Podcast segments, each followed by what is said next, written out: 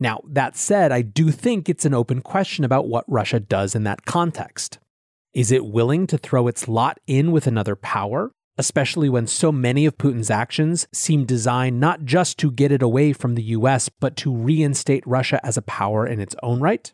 Does that mean that Russia instead tries to take advantage of an alternative system like Bitcoin that hedges not only the US dollar system, but also an emergent alternative such as a Chinese digital currency?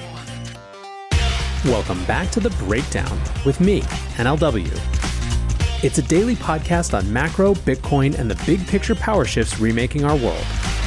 The Breakdown is sponsored by Nexo.io, Arculus, and FTX, and produced and distributed by Coindesk. What's going on, guys? It is Thursday, February 24th, and today we are asking the key economic questions after Russia invades Ukraine. This is a frustrating episode to have to record, but I believe an important one. Before we get into it, if you're enjoying the breakdown, please go subscribe it, give it a rating, give it a review, or if you want to join the conversation, and certainly there is a lot more to discuss than ever before, come join us on the Breakers Discord. You can find a link in the show notes or go to bit.ly slash breakdownpod. Finally, a disclosure as always, in addition to them being a sponsor, I also work with FTX.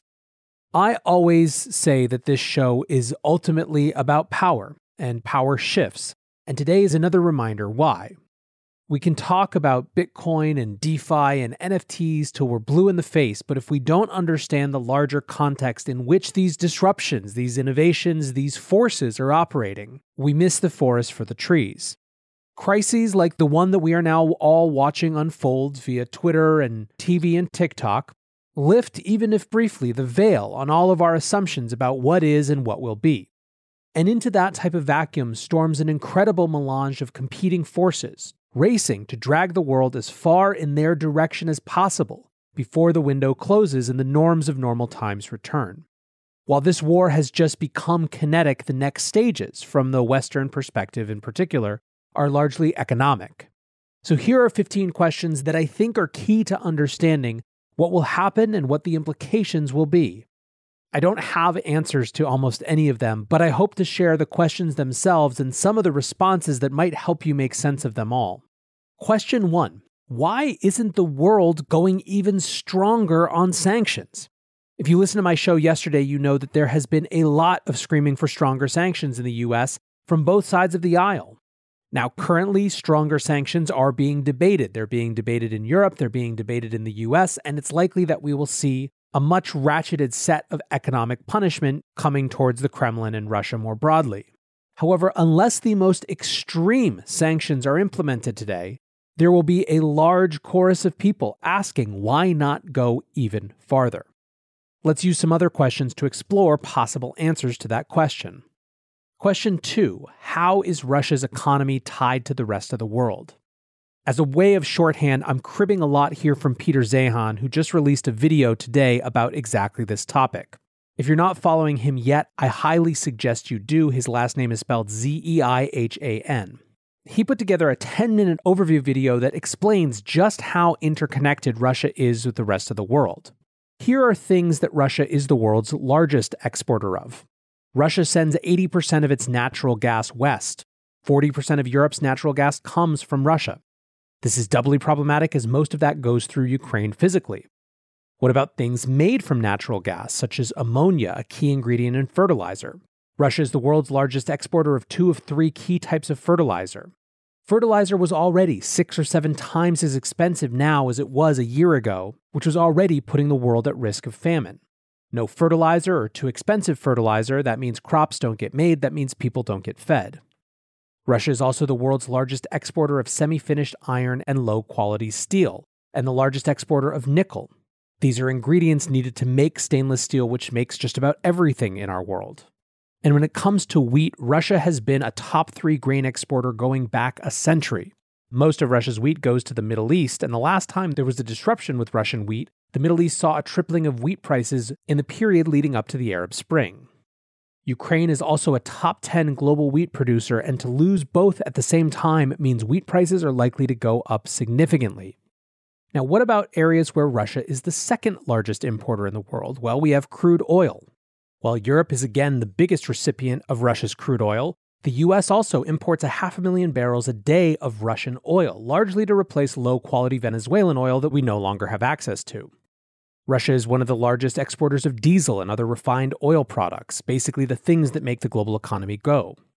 When it comes to platinum group metals, which are used in high priced electronics, catalytic converters, Russia are first, second, or third, depending on which metal you're looking at. Russia is the second largest exporter of timber, refined copper, and seed oils like sunflower and safflower oil, which are used, of course, to make other food and in many parts of the world are substitutes for the olive oil and canola oil that we use here in the US. There is just one category that Russia is the third largest exporter in, and that is coal. And while many will suggest that this is a moment to double down on green energy sources, it's not an easy thing to do. Having to radically increase the capacity to capture those sources, all while other reliable sources of energy like natural gas and oil are going offline, is a tough proposition. Now, you may ask, why is Russia so profligate when it comes to these exports? Well, after the fall of the USSR, Russia switched from actually producing things to sending out the raw materials instead. As Zeihan put it in this YouTube video, it's easier to turn a coal mine back on than a tractor factory back on. What's more, this exodus of cheap commodities has been a part of why inflation has been so low for the last 30 years. The point, of course, with all of this is that Russia is incredibly connected and incredibly important to many other parts of the world and global economies. Anything that we do that changes the economic relationship with Russia is going to have consequences. Which brings us to question number three why isn't Russia scared of sanctions? One answer proffered by some is that they've got a different ally that can help them weather the storm in the form of China. Jacob Canfield tweeted last night Russia and Putin secured massive energy deals with China way ahead of this move into Ukraine. Sanctions won't do anything this time around. China is in a perfect position with both the US and Russia relying on them for trade. We are failing at global strategy. He points to three recent headlines. From February 4th, Putin hails $117.5 billion of China deals as Russia squares off with the West. Russia China agree 30 year gas deal via new pipeline to settle in euros.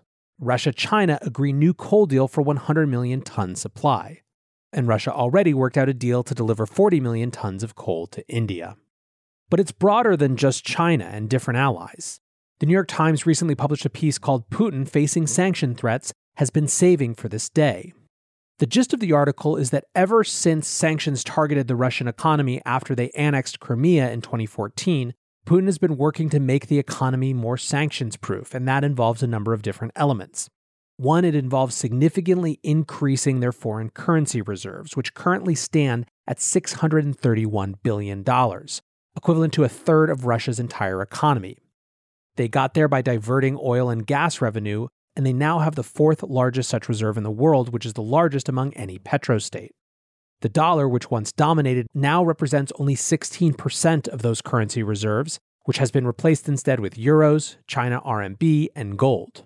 Historian Adam Tooze says this is what gives Putin his freedom of strategic maneuver. On top of that, Russia has done other things to sanctions proof the country. They've shifted imports and gotten consumers comfortable with local alternatives. While many made fun of Russian brie and parmesan made with palm oil instead of milk, Russian citizens now report being fine with the difference. After business elite lost their London apartments and foreign investments in 2014, Russia effectively bought them off with construction and energy contracts, which not only makes them whole economically, but also strengthens Russian ties as these people have no way now to go back to normal with the West. Question 4 Will Russia retaliate by cutting off the world from its commodities and exports? This is certainly something that's a real possibility and something that politicians are trying to factor into their calculus of how harsh to go when it comes to sanctions.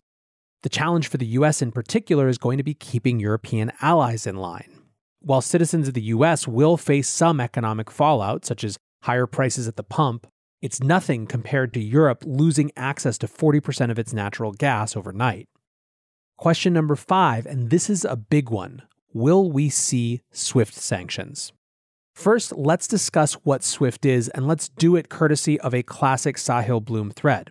He writes With the rapid deterioration of the Russia Ukraine situation, you're going to hear a lot about SWIFT in the coming days. SWIFT is short for the Society for Worldwide Interbank Financial Telecommunications. It's a global cooperative of financial institutions based in Belgium. It was formed in 1973, and today SWIFT connects more than 11,000 financial institutions across 200 plus countries. Think of it as a simple email system enabling secure messages across its members. An average of 40 million messages a day, including orders, payment confirmations, FX exchanges, and trades. SWIFT doesn't actually do any of the transfer or holding of funds, but it's a critical part of the communication infrastructure that enables cross border money flows. Cutting off a nation's banks from SWIFT access restricts flows into and out of that nation, resulting in real economic pain. Now, and we're back to NLW here again. SWIFT has been weaponized before against Iran, and the decision to remove Russia from the SWIFT system has been widely considered a nuclear option, although that word has even more significant and ominous meaning today than it did before.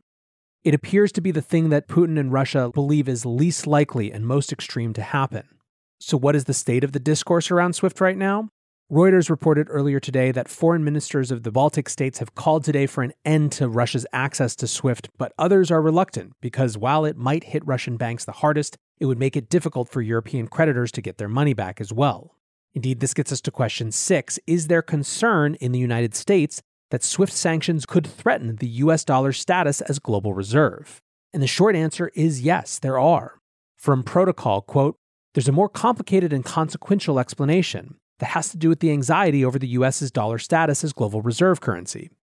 SWIFT sanctions, rather than being a nuclear option thwarting Russia, could be the first domino in a sequence of events that bolster China and Russia backed alternative digital payment systems. Such sanctions might also, in the long run, steer emerging markets towards blockchain based systems that would reduce global reliance on the US centric international monetary system. Altogether, SWIFT sanctions could very well incite the de dollarization of the world economy. End quote. In short, Swift's power also creates its own threats, as people don't want to necessarily be subject to that power. In 2018, in a speech explaining why Europe needed a homegrown version of SWIFT, a then German foreign affairs minister said, We must increase Europe's autonomy and sovereignty in trade, economic, and financial policies. At the time, they were looking for a way of conducting transactions with Iranian financial institutions who were being punished for abandoning the nuclear deal. Miles Suter commented on this on Twitter, saying, Deplatforming Russia from the SWIFT system feels like a real possibility tomorrow. This would mark the end of the USD global reserve currency era and kick off countless cascading externalities to the current system, and incalculably accelerate the emerging crypto era. USD global reserve status in conjunction with the US military is America's greatest tool for global control. Russia and China have long sought and worked towards an alternative. Short term, it'll serve the interests of those applying it and disrupt Russia, but long term, it will only accelerate the world's transition away from the US and the West's fiat money monopoly experiment and usher in the next era. Question seven, I think, might follow quite naturally, which is what alternatives to SWIFT exist? Russia has their own system, SPFS, but as of 2020, only about 20% of domestic bank settlements in that country even used it. China has CIPS, the cross border interbank payment system. It had in 2021 613 indirect participating banks from overseas, but that only amounts to about 0.3% the size of SWIFT. In Europe, there's Instex, which is a European native system that's limited to facilitating humanitarian trade that's permitted by US sanctions, even in places that are cut off from SWIFT. Nexo is a trusted and easy to use crypto platform where you can buy cryptocurrencies at the touch of a button and start earning up to 18% annual interest that is paid out daily. They support all of the major assets on the market and even allow you to swap one asset for another or borrow cash against your crypto without selling it. Nearly 3 million people in over 200 countries trust Nexo with their digital assets. So whether you're just getting started or you're a seasoned pro, get the most of your crypto today with Nexo at nexo.io. Meet Arculus, the next generation cold storage wallet. Arculus secures your crypto using three factor authentication, providing a simpler, safer, and smarter way to store, buy, swap, send, and receive crypto. Arculus is offline cold storage. Your private keys are encrypted on the Arculus keycard and are never online. Stay safe from hackers with no cords, no charging, no Bluetooth. Just crypto security made simple. Buy now at getarculus.com. That's G E T A R C U L U S.com.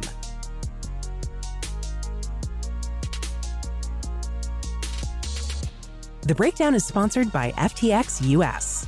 FTX US is the safe, regulated way to buy and sell Bitcoin and other digital assets with up to 85% lower fees than competitors. There are no fixed minimum fees, no ACH transaction fees, and no withdrawal fees. One of the largest exchanges in the US, FTX US is also the only leading exchange that supports both Ethereum and Solana NFTs. When you trade NFTs on FTX, you pay no gas fees. Download the FTX app today and use referral code BREAKDOWN to support the show. Question 8 Does this put Bitcoin and blockchain based systems in the spotlight? And indeed, does this shed new light on Russia's potential legalization and regulation of crypto and Bitcoin? And to that, I'd say it sure does. Remember, Bitcoin is a large, near instant, final global settlement system that already exists and is already working. All of a sudden, El Salvador's experiment starts to look very interesting. However, I will caution that I don't believe that it's nearly as neat and tidy as people are trying to make it. In terms of there being a clear step one, legalize and regulate Bitcoin, step two, go against the West's entire financial system kind of logic. But whatever the case, I think it does lead to question nine. Does this Russia situation risk the further politicization of Bitcoin? And the answer there is again, of course it does. Ryan Selkis tweeted Even up till a week ago, I thought Bitcoin could be a peaceful exit ramp and gradual replacement to fiat currencies. With war, sanctions, and asset repricing away from USD, Bitcoin will be treated as an enemy technology. I hope I'm wrong, but I flipped pessimistic. I have seen a lot of versions of this concern, and I think it's an important consideration. I don't think it's quite as clear cut as if Russia starts to make moves to use Bitcoin more, Bitcoin becomes the political scapegoat. It's certainly one possibility that will happen, but it could also have the opposite effect of bolstering the voices of the allies in Congress and the Senate who have been saying that we need to look at and understand Bitcoin as a geopolitical asset for a long time now. Question 10 How does this situation change the discussion of CBDCs and stablecoins? And in that case, I think the answer is dramatically. In the context of a world where the US and Europe are contemplating kicking Russia off the SWIFT system, China's forthcoming digital currency starts to look a lot less like a local tool for efficiency and even social control, and a lot more like an emergent alternative global settlement system. Now, that said, I do think it's an open question about what Russia does in that context. Is it willing to throw its lot in with another power, especially when so many of Putin's actions seem designed not just to get it away from the US, but to reinstate Russia as a power in its own right? Does that mean that Russia instead tries to take advantage of an alternative system like Bitcoin that hedges not only the US dollar system, but also an emergent alternative such as a Chinese digital currency? I don't have the answers to that, but I think it's one of the most significant and salient questions to watch in the months to come. What about for a US digital dollar? There has already been the start of a narrative shift in Washington, D.C., from stablecoins being a threat to the US dollar to, in fact, the exact thing that allows expansion of the dollar system for a new generation of monetary dominance. Stablecoins today demonstrate the preference of people around the world to transact in a US dollar linked system. They just want speed, ease, convenience. They want to be able to move their US dollars or their US dollar equivalents at the speed of the internet. I anticipate a major pickup in this narrative of USD stablecoins as geostrategically significant and something to be seen as a way to double down on existing advantages and existing network effects. Question 11 Why is the price of Bitcoin down right now? And will we see the other side? This is, of course, a question that you saw a lot on crypto Twitter last night. Or really, it wasn't so much crypto Twitter. Instead, it was a group of people who hate Bitcoin so much that while the rest of us were trying to figure out what was going on and how to make sense of a world where kinetic war had come back to Europe. They were instead taking victory laps, dunking on Bitcoin going down instead of acting as some safe haven. I've talked about this almost ad nauseum at this point, so I'm going to turn it over to a few other people. We're going to start with Sam, the CEO of FTX. He wrote a long thread on this last night, and here's an excerpt. In the last day, the S&P 500 is down about 4% and Bitcoin is down about 8%. Why? Well, I mean, because of the obvious. It makes sense that stocks are down. War is generally bad. What should Bitcoin be doing here? Well, on the one hand, if the world gets shittier, people have less free cash, basically selling Bitcoin along with stocks, etc., to pay for war. On the other hand, this is likely destabilizing for Eastern European currencies and more generally for Eastern European financial systems, which means they might be looking to alternatives. If you were in Ukraine right now, where would you trust your money? So there are arguments both ways for what should be happening to Bitcoin right now. I'm not really sure I would have guessed it would go down based on the fundamentals, but it is down a lot. Why? Well, let's say there are two types of people in the world fundamental investors and algorithm followers.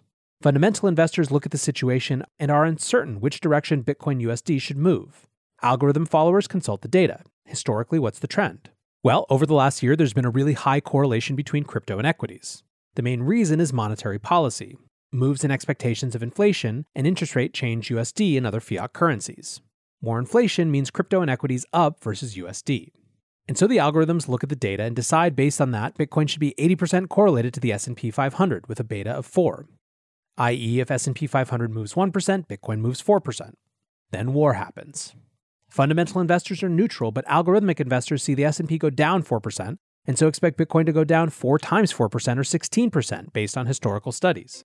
Fundamental investors are neutral, but algorithmic investors see the S&P 500 go down 4%, so expect Bitcoin to go down 4 times 4% or 16% based on historical studies. There's a push and a pull with fundamental investors buying and algorithmic investors selling. On net, Bitcoin ends up halfway in between, down 8% on the day. So who's quote unquote right? Well, I don't know. Maybe the algorithmic investor is. Maybe we think this is about financial systems, but actually the dominant effect is just everything selling off to fund wars. But maybe they're not. Maybe they're basing their judgments on monetary policy moves, but this isn't a monetary policy move. So Bitcoin goes down 8%, half of the 16% that the algorithmic investors predict. At which point their model updates a bit, Bitcoin went down less than the 4x they predicted, and a cycle begins. Maybe. Or maybe the real effect here has nothing to do with any of these things. Maybe it's liquidity. Maybe you're risk averse. Maybe you're selling whatever you have right now because who knows what'll happen. And markets are illiquid right now. Who's buying volatile assets? Anyway, who knows what will happen? Anything could, and I don't mean to imply that I know what will. But I also think we're probably in a new regime than we've been in in the last year and a half. We'll have to see how things work here. Alex Kruger built on that, sharing Sam's thread and saying crypto's been going down as both algorithmic and discretionary traders are treating Bitcoin as a risk on asset highly correlated with stock indices. Fundamental investors who are bullish Bitcoin as an alternative currency may get their day once panic subsides. The point that I think both of these guys are making in different ways is that Bitcoin continues to function as multiple things to different people and in different contexts. It is a risk on asset that sells off when there's a flight to safety, but for higher conviction long term holders, it's very much a safe haven asset. Timescale matters, and as long as Bitcoin has an incredibly diverse set of holders who are invested for different reasons, we're going to see tensions pulling it in different directions at the same time. Question 12 How does this Russia situation change the Fed's calculus? This one I think is incredibly important and likely something we'll spend more time on in the days to come. Adam Butler, who does research at Resolve Asset Management, had a nice little summary, though. He basically says that this was perfectly timed to be maximally disruptive to central banks. Writing markets had already been reacting to the most significant inflation surge in decades, leading to early stage increases in global risk premia, i.e., lower multiples, cheaper stocks. Their only hope was that inflation would indeed prove transitory. However, as Adam points out, that wasn't what happened. We have no wiggle room for central banks to positively surprise markets with more dovish policy communications and actions without igniting an inflationary spiral. Now, Adam writes, global central banks have only bad and worse options. The least worst option in the shorter term may turn out to be the absolute worst option in the long term. Option 1 lean dovish to accommodate policy action to support markets, grease the wheels of commerce, and finance war spending if necessary. Equities may rally initially on this pivot, however, this action has the potential to embed much higher long term inflation expectations. This, Adam points out, comes with a whole host of consequences once we have to manage it on the other side. And they look particularly unfun in the context of wartime precedent. We're talking profit caps, price controls, things that would crush US corporations. The other option, Adam writes, is for the Fed, quote, to focus aggressively on moderating inflation in the near term. The hope would be that the adaptive expectations channel could be avoided entirely so inflation expectations never fixate at a higher equilibrium. This would require aggressive draining of liquidity, i.e., more aggressive quantitative tightening, and much more aggressive rate hike cycle than the market is currently pricing. This would also be very challenging for risk assets in the immediate term. So you see, and I agree with Adam here, that the Fed and other central banks are in a rock and hard place situation. There is simply no good response that leads to markets being happy.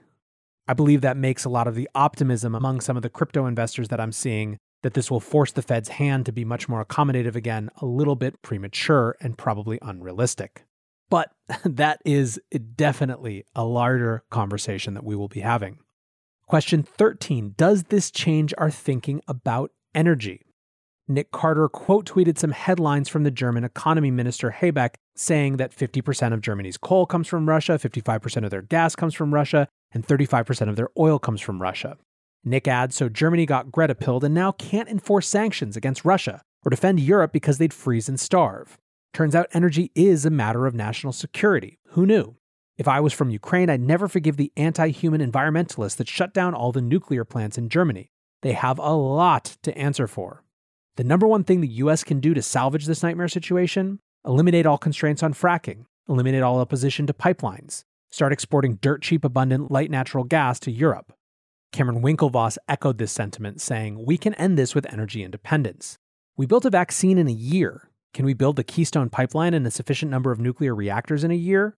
I think we can. Let's do it and stop feeding the mouth that bites.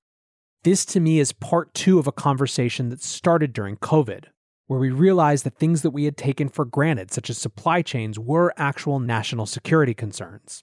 I expect that this is going to shape the discussion of energy significantly in the months to come. Question 14. This one isn't exactly economic, but still is lurking around everyone, and that's what about China and Taiwan? The concern here, of course, and this is something that people have been talking about for a very long time, is that China is watching what the West does as Russia tries to have its way with Ukraine and is looking hungrily at Taiwan and wondering if it can do the same. On Thursday morning, Taiwan's defense ministry announced that nine Chinese aircraft had come into its air defense identification zone, and this was just hours after Russia had launched its invasion. One of the people who expressed concerns about the implications for Taiwan was the UK's Prime Minister Boris Johnson. However, a Chinese foreign ministry spokesperson said in Beijing Taiwan is not Ukraine. Taiwan has always been an inalienable part of China. This is an indisputable legal and historical fact. Those words will be cold comfort for those concerned that China gets more active about defending that position. In December, Ely Ratner, the Assistant Secretary of Defense for Indo Pacific Security Affairs, said bolstering Taiwan's defenses is an urgent task. We are modernizing our capabilities, updating U.S. force posture, and developing new operational concepts. When it comes to power, this is obviously one of the most important parts of the world to watch in terms of fallout from this European situation. And finally, question 15 Is there any possibility of sanctions actually working? There is much to be pessimistic about, so is anyone arguing the other side? An interesting take on this comes from Javier Blas, who's a Bloomberg opinion columnist formerly at the Financial Times who covers energy and commodities. He wrote a piece called Shock and Awe Sanctions Could Still Stop Putin. The Saudis bested Putin in their 2020 oil price war by showing him they could sustain more economic pain than Russia could. So here's what happened. In March 2020, Saudi Arabia and Russia had been working together to manage the global supply of oil. But as COVID hit, Saudi Arabia wanted to cut oil production to shore up prices, but Russia didn't. So for a short time, everyone in the OPEC cartel did basically whatever the hell they wanted. However, Saudi then went after Russia by going all out on production, which sparked a price war. They offered the biggest price discounts ever for crude oil plus an output hike, and when trading opened, we saw the biggest one day price drop since the Gulf War, with Brent crude plunging 24%. Russia was completely caught off guard, and as oil prices fell, it dragged the ruble with it. The ruble was down 5%, which hit a record low against the dollar. However, then Saudi Arabia kept going, sending their clear intent to drive prices lower, which they did. Oil went down 40% in two weeks. Here's how Blas sums it up The Saudi shock and awe campaign was so brazen that its motive was clear to Moscow a maximum of economic pain to force the Kremlin back to the negotiating table immediately. It worked, and the two oil powers ultimately came to an agreement. The episode demonstrates that Russia is economically vulnerable and that oil and other commodities are its greatest weakness. The Kremlin may have already priced in Western sanctions on its banking sector, its sovereign debt, and its oligarchs. What it is not counted on is that the West would shoot itself in the foot by cutting commodities imports to zero to thwart Putin. Then is suggesting that we cut off SWIFT or proactively stop buying Russian resources, and to hell with the consequences. Is there the political will to do this, even if it cost Biden and the Democrats another term? I don't know, but it's interesting to see it discussed. Now, by way of conclusion, the one missing piece of the puzzle for me with all of this is Russian citizens and what they think. I'm seeing reports of protests and anti war graffiti, and I'm wondering how much economic pain they're willing to endure for this operation in Ukraine. The Russian stock market plunged today as much as 45% before closing down 33% when denominated in rubles. Denominated in dollars, it was down 39% because the ruble also cratered 8% on the day. Will Russian citizens have the stomach and the conviction that Putin does to see this all the way through? As I promised at the beginning, there are more questions than answers here, and they're just the beginning of what we're going to be asking over the days and weeks to come. I will say as I leave you be wary of those who say that they know why things are happening or what happens next. Be skeptical of those who try to use this situation as a new cudgel for whatever it is they were selling before, economically or politically. And be hopeful, even if naively so, for those in the middle of violence. I want to say thanks again to my sponsors for allowing me this platform to have this show Nexo.io, Arculus, and FTX. And of course, the biggest thanks to you guys for listening and engaging and having the conversations that matter. Until tomorrow, be safe and take care of each other. Peace.